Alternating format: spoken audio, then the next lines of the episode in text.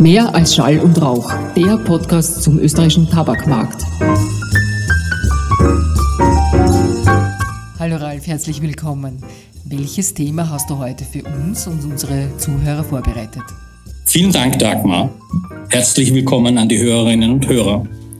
Wir haben ja immer besondere Gäste, aber heute haben wir einen ganz besonderen Gast, nämlich Frau Dr. Sabine Haag, Generaldirektorin des KHM Museumsverbandes und damit sozusagen die Wächterin vieler der bedeutendsten Kunstschätze, die wir in Österreich überhaupt haben.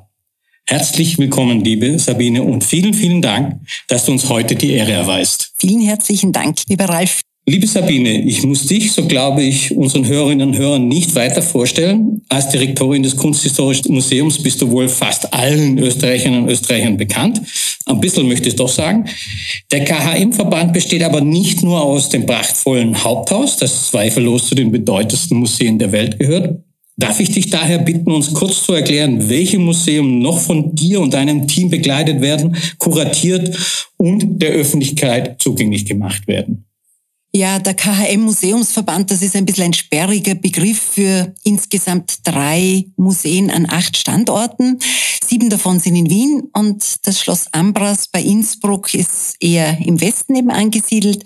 Aber fangen wir mal an, was haben wir in Wien zu bieten? Das Kunsthistorische Museum kennt jeder das prachtvolle Ringstraßengebäude am Maria-Theresien-Platz äh, mit seinen wunderbaren Sammlungen, der ägyptisch-orientalischen Sammlung, der antiken Sammlung, der Kunstkammer, der Gemäldegalerie, dem Münzkabinett der Bibliothek und so weiter. Aber dann gehört eben auch zu uns dazu, wenn wir in der Innenstadt bleiben, die Schatzkammer im Schweizerhof in der Hofburg, in der Neuen Burg, äh, das ist dieses halbsegmentförmige Gebäude, wenn man gleich bei uns über die Ringstraße geht. Dort ist unsere Sammlung alter Musikinstrumente untergebracht, die Rüstkammer untergebracht und das Ephesos Museum, aber eben auch äh, das Weltmuseum, das ehemalige Museum für Völkerkunde. Wenn wir dann ein bisschen ausschwärmen Richtung Schönbrunn, dort sind wir mit unserer kaiserlichen Wagenburg zu sehen. Und ein ganz besonderer Standort ist auch unser Theatermuseum in Palais Lobkowitz. Und last but not least, der Theseus-Tempel, der ein uns allen bekannt ist als ein Ort mit Good Vibes, wie ich immer sage. Aber damit kann man schon sehen, wir sind wirklich ein großes Reich unter Anführungszeichen mit vielen unterschiedlichen Standorten, mit unterschiedlichen Angeboten. Ich wage zu behaupten, für jeden Menschen, der äh, an Kunst und Kultur interessiert ist, findet sich etwas beim Besuch einer unserer Häuser. Also ich bin jetzt schon ganz baff und wir sind erst am Anfang.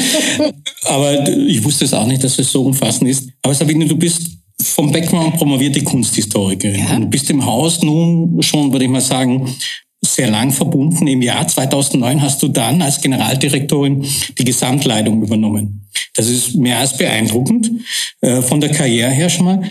Aber ich habe gelesen, dass du ursprünglich als Kuratorin in der Kunstkammer begonnen hast. Was genau beherbergt denn die Kunstkammer bitte? Ja, die Kunstkammer ist eine ganz äh, merkwürdige Form des Sammelns, Sammlungen, die ähm, alles eigentlich versammelt hat außer Gemälden. Und die Kunstkammer als Form der Sammlung äh, von verschiedensten Objekten geht zurück in, die, in das Zeitalter der Entdeckungen, als also Mitte 16. Jahrhundert, als man begonnen hat, wirklich auszuströmen, auszugreifen, neue Kontinente, äh, große Entdeckungsfahrten. Und die Habsburger waren natürlich als äh, äh Herrscher des Heiligen Römischen Reiches ganz vorne dabei, äh, um eben solche Reisen Reisen zu organisieren und damit war auch verbunden das Entdecken von fremden Ländern, fremden Kulturen. In einer Kunstkammer hat man daher alles versammelt, alle Phänomene der Welt. Man wollte immer ganz vorne dabei sein, was das neueste Wissen äh, anbelangt hat, Technologie, ähm, äh, Geografie, Mathematik, äh, aber auch die unterschiedlichsten Künste. Und ähm, jeder Sammler einer solchen Kunstkammer wollte eben natürlich auch die besten Objekte Objekte in seiner Sammlung haben, die damit verbunden waren. Das waren wissenschaftliche Instrumente, Skulpturen, das war Schmuck, das war alles Mögliche. Und das was äh, heute in der Wiener Kunstkammer zu sehen ist, gehört wirklich zum Besten, was damals gesammelt wurde. Wir haben insbesondere zwei Sammler, zwei Mäzene, die dafür verantwortlich zeigen. Das eine ist der Kaiser Rudolf II., der um 1600 ganz grob gesprochen in Prag residiert hat, sein ganzes Geld in seine Kunstsammlungen gesteckt hat und Ferdinand von Tirol, der wie gesagt auf Schloss Ambras das älteste Museum nördlich der Alpen begründet hat und eine dieser Gründungssammlungen waren eben auch die Kunstkammer. Wow. Ich würde sagen, als Nicht-Spezialist, das ist ein generalistischer Ansatz, der da der gemacht worden ist für die Kunstkammer. Wenn du sagst wissenschaftliche Arbeit etc., also das ist ein wirklich allumfassende Sammlung. Genau so war es. Es ging wirklich darum, anhand von Objekten die Welt zu verstehen, die Welt zu ergründen, aber man wollte auch immer am Puls der Zeit sein. Man wollte das Neueste sozusagen in seiner Sammlung haben. Nur als kleines Beispiel dafür, der Rudolf II. hat die erste Uhr mit einem Sekundenzeiger erworben und die ist auch heute noch zu sehen. Also nur um zu zeigen, mhm. wie up-to-date sozusagen die Sammler, die die finanziell potent waren, äh, wirklich auch sein wollten. Super cool. Ja, jetzt fragen sich wahrscheinlich manche von Ihnen vielleicht, was macht denn die KAM-Generaldirektorin Sabine Haag im Podcast zum österreichischen Tabakmarkt? Die uns geneigten treuen Hörerinnen und Hörer wissen, dass auch die Austria Tabak und die GTI eine umfangreiche und bedeutende Sammlung hat. Sicherlich nicht wie das KM, aber wir sind sehr stolz drauf. Wir haben diese in früheren Folgen bereits zum Thema gehabt. Jetzt möchte ich die Kunsthistorikerin und Museumsmanagerin fragen, welche Bedeutung haben denn Unternehmen als Sammler? Das ist ja kein neues Phänomen an sich, oder? Nein, also wie gesagt, gerade auch unser Haus, unsere Sammlungen gehen eben sozusagen auf die Firma der Habsburger zurück, die habsburgischen Sammler, die immer auch verstanden haben, welche Rolle die Kunst in der Übermittlung ihrer Visionen, ihrer Mission, ihrer Bedeutung ähm, innehaben, das, was sie ausdrücken wollen. Und äh, so ist natürlich auch, sind die Sammlungen des Kunsthistorischen Museums zusammengekommen, die heute äh, allen österreichischen Staatsbürgern gehören. Und natürlich äh, sind äh, Unternehmen als ähm, Sammler besonders wichtig, denn in diesem Fall legen die Unternehmen eben auch Wert darauf, ganz spezifisch, ein spezifisches Interesse im Sinne der Kunst äh, machen Aufträge, unterstützen die Künstler und sorgen auch dafür, dass kulturelle Zeugnisse einfach auch erhalten werden, ein besonderes Augenmerk bekommen, an einem besonderen Ort aufbewahrt werden und natürlich auch an die Öffentlichkeit vermittelt werden. Und äh, das, denke ich, ist letzten Endes auch das, was ja die Künstler auch wollen. Sie wollen ja auch, dass ihre Werke gesehen werden und die Unternehmen, die Sammlungen haben, wollen auch, dass über ihre Sammlung gesprochen wird und das tun sie eben, indem sie ihre Sammlung präsentieren, indem sie Leihgaben geben. Das denke ich ist auch ein ganz wesentlicher Teil, um eben auch zu zeigen, wir arbeiten mit unseren, mit unseren Objekten, mit unserer Sammlung. Wir wollen sie nicht nur für uns haben in der, in, in der Schatztruhe sozusagen, sondern wir als Unternehmen sehen, dass Kunst, dass Sammlungen ein Teil ein wichtiger Teil für die Gesellschaft, für die äh, gesellschaftliche Diskussion bedeuten können. Und natürlich, je vielfältiger diese Sammlungen sind, desto besser ist es. Und gerade Ihre Sammlungen sind etwas ganz, ganz Besonderes, wo wir einzelne Anknüpfungspunkte zum Beispiel haben, aber äh, zum Beispiel wir durften ja auch schon Leihgaben äh, anfragen und auch tatsächlich für unsere Ausstellungen bekommen. Das ist für uns wichtig und und hier können sich kann sich dann einfach auch der berühmte Mehrwert ergeben, indem sich äh, das Interesse für Kunst in den vielfältigsten Ausprägungen einfach zeigt. Ja, ich kann nur sagen, es ist ähm, sehr schön als Unternehmen sowas zu haben und zu sammeln. Mhm. Jetzt reflektieren wir noch vielleicht einen kleinen anderen Punkt. Und zwar die Zusammenarbeit zwischen privaten und Kultureinrichtungen hat sicherlich einen anderen Charakter, als es ganz früher war und ist ganz unterschiedlich. Wenn Kooperationen, Förderkreisen in den USA ist es zum Beispiel ganz, ganz selbstverständlich, dass die keine öffentlichen Finanzierungen gibt. Oder nicht so auf jeden Fall. Mhm. Wie wichtig ist es für, für deine Häuser oder grundsätzlich, dass ja das kulturelle Erbe der Republik zum Auftrag hat, Kooperationen mit Privaten? Ja, das ist ganz wichtig, denn wie setzt sich die Grundfinanzierung äh, des Museums zusammen. Das ist natürlich zunächst einmal äh, die sogenannte Basisabgeltung, Leistungsabgeltung, die wir vom Eigentümer bekommen. Das ist die Basis unseres Budgets, aber das reicht mittlerweile schon längst nicht mehr aus, um überhaupt nur unsere Personalkosten zum Beispiel zu finanzieren. Das heißt, wir sind dazu angehalten, andere Quellen auch zu finden äh, für unser Budget. Und äh, da legen wir großes Augenmerk drauf, auch eine gewisse Breite, auf eine Vielfalt. Das ist uns ganz besonders wichtig. Und ähm, es soll natürlich auch immer für beide Seiten sozusagen das Optimale, das Beste äh, daraus entstehen. Alle unsere Angebote, die wir schnüren sozusagen, werden maßgeschneidert sozusagen. Äh, wir haben Vermietungen, wir haben Sponsoring, wir haben Spenden, äh, wir bekommen Schenkungen. Also es gibt hier ganz unter Fundraising ist ein wesentliches Thema, die Freundeskreise sind ein wesentliches Thema.